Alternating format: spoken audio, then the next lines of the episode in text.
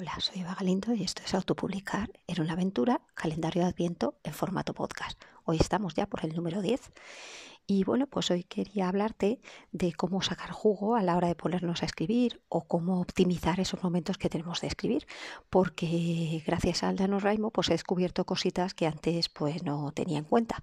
Y no solo eso, también cuando, cuando he visto que a través de que la, la manera de, sacar adelante un proyecto es ponerse a escribir.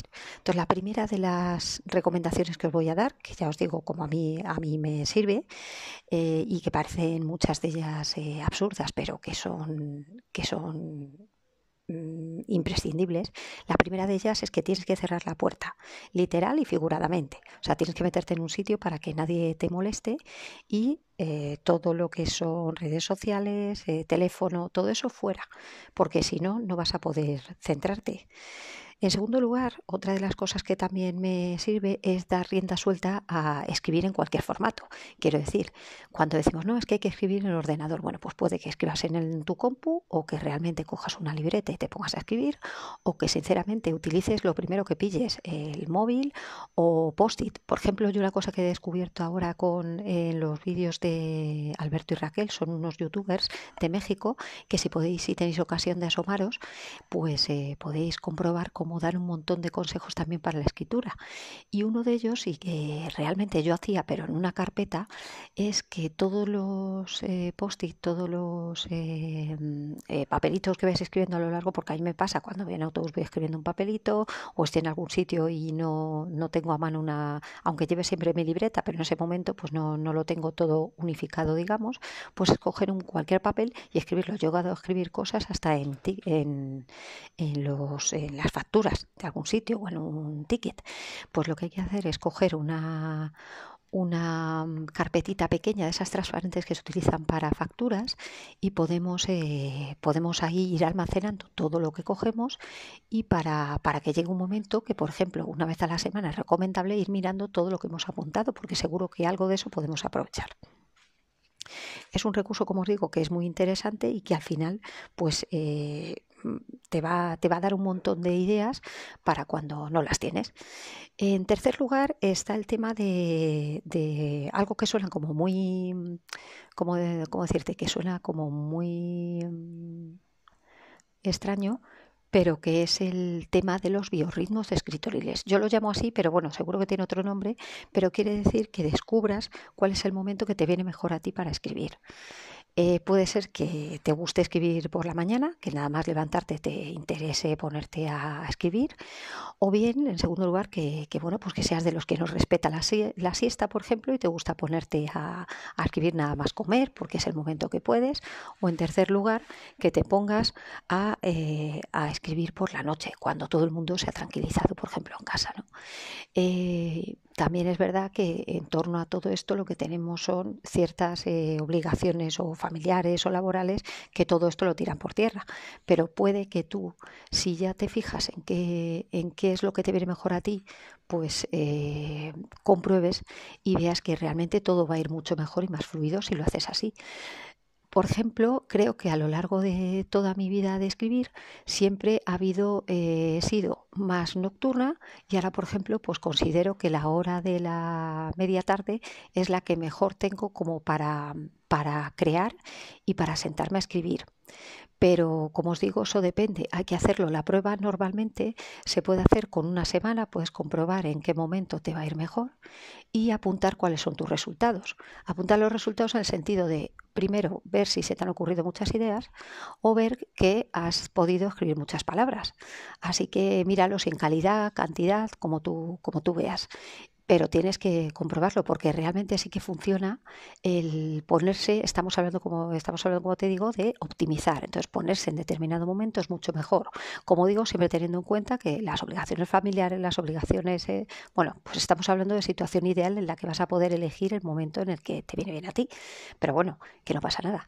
Luego es como lo el lugar, elegir eh, la elección del lugar de donde vamos a escribir. Hay gente todoterreno que escribe en cualquier sitio, porque como os digo, yo escribo, pero escribo eh, me vienen las ideas. No es que vaya a escribir cuando me pongo con los dos libros que he tenido de prosa poético, cuando me ponía a escribir me tenía que poner a escribir en un sitio que tengo, que tengo una mesa, el ordenador. Tengo que estar en un sitio concentrada. Quiero decir que eh, tú puedes hacer lo mismo, te puedes buscar, en algunos sitios he visto que lo llaman el altar.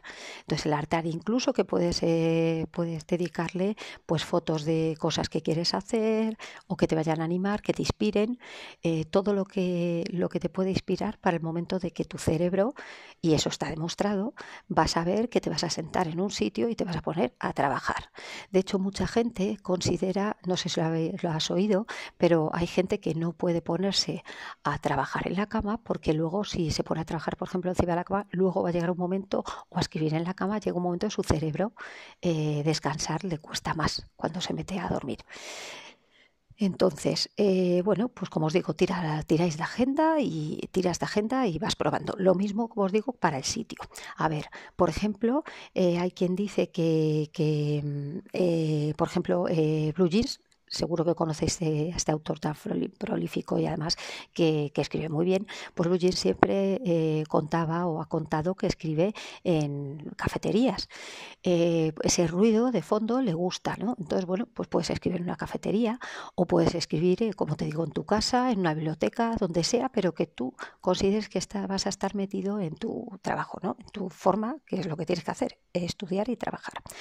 En este sentido, como digo, lo que tienes que hacer sobre todo es escribir. Otra, eh, otro consejo de perogrullo, pero amigos, si no, si no vamos a ponernos a escribir, nunca nos va a llegar lo de las musas, ¿vale? Porque eso es una cosa que se ha dicho, hay gente que le funciona, pero lo de las musas es mejor que te pille trabajando, como decía Picasso, ¿no?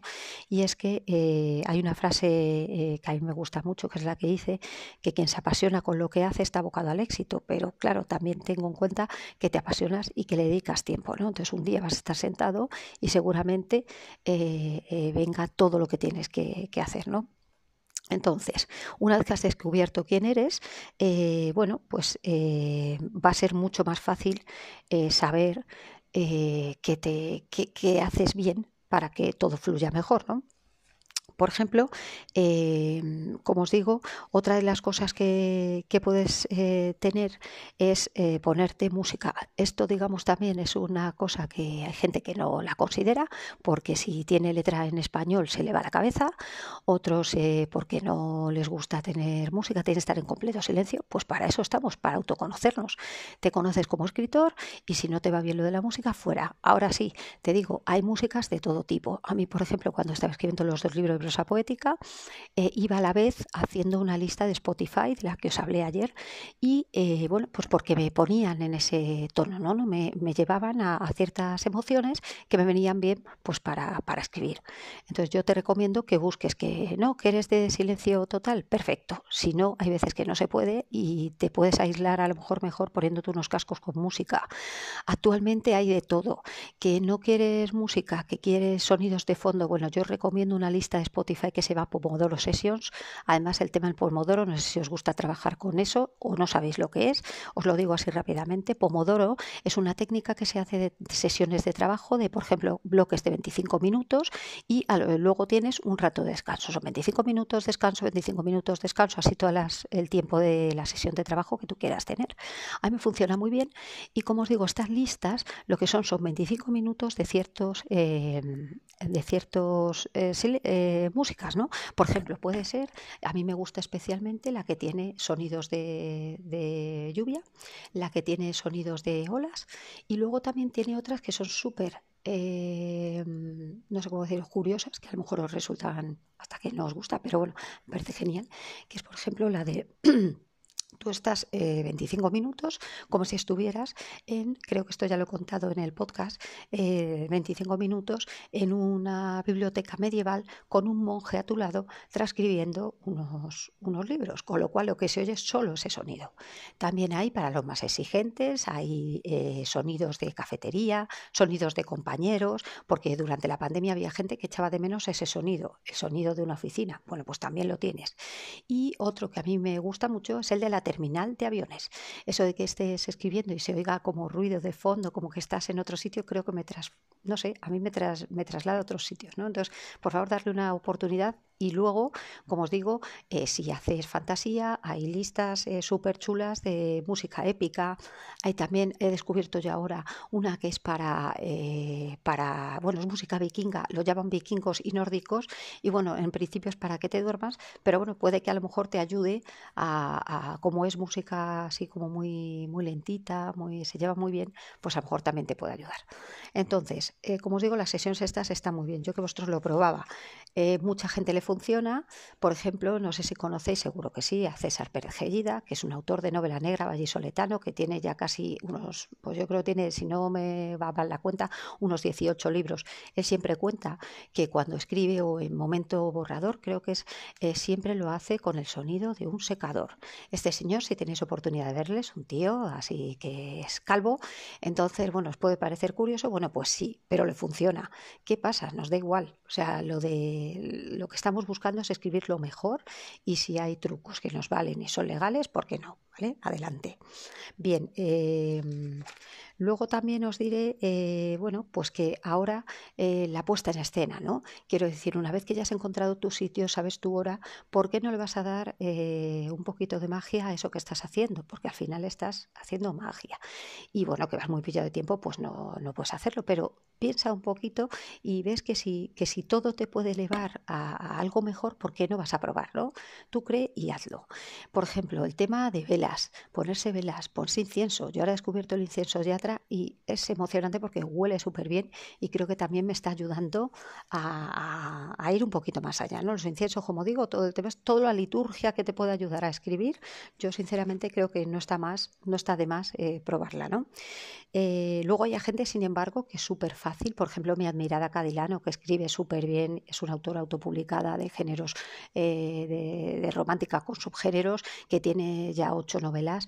Y bueno, pues que, que, ella, por ejemplo, dice que se le ocurren muchas cosas mientras hace cosas de la casa, ¿no? Pues entonces, claro, hay gente que tiene una facilidad eh, que no, no precisa tanta liturgia, ¿no? Pero bueno, si a ti, por ejemplo, estás empezando y eso te ancla a que estás escribiendo, a mí me parece, la verdad es que, la verdad es que muy bien. Eh, luego que os quería, te quería contar también eh, que a mí, como os digo, me va eso, me va una lista de Spotify, un palillo de, de, Yatra y ponerme en un sitio a eso del después de comer. Así que a mí es lo que me funciona. Eh, bueno, Incluso hay gente que lo he leído, ahora no recuerdo a quién se lo atribuían, pero hay gente que también le funciona mucho el vestirse, vestirse para la ocasión, ¿no? O sea, como si tuvieras una cita con alguien muy importante y tuvieras que, trabajarte ese momento, ¿no? Bueno, pues si también te funciona, prueba a ver. Oye, eso de estar en pijama todo el día tampoco es cuestión. Así que prueba a ver todos estos, eh, todas estas recomendaciones que os digo que, pueden ser interesantes y que, bueno, que al final es, es lo que queremos es sacar el más mayor número de palabras, las mejores, así que creo que podéis considerar esto por si acaso. Y bueno, pues aquí está el, aquí he acabado ya el, el podcast número o el calendario de Adviento para el día 10. Nos quedan ya poquitos, pero bueno, mañana más. Así que espero que os pongáis a escribir y todo esto lo probéis y ya me decís si, si os funciona. Besito, cuidaros.